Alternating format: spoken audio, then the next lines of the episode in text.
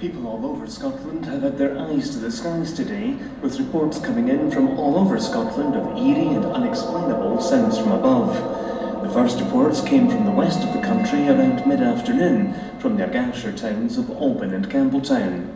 Early ear witnesses from these areas are describing these sounds as the pipes of heaven, with religious figures in the community taking these sounds as a sign from God of an oncoming apocalypse. The phenomenon is, however, far from contained, with these sounds being heard far throughout the country, as far south as the borders and as far north as Orkney and the Shetland Islands. The sounds vary in intensity, but the epicentre does seem to be the west coast. Another witness described the sounds as like an out of tune pipe and said it felt as if they were in the middle of a science fiction movie. Local scientists are searching for the source of the sounds, but currently are unable to provide a plausible explanation. Some individuals are also reporting suffering from nausea and headaches after being exposed to it.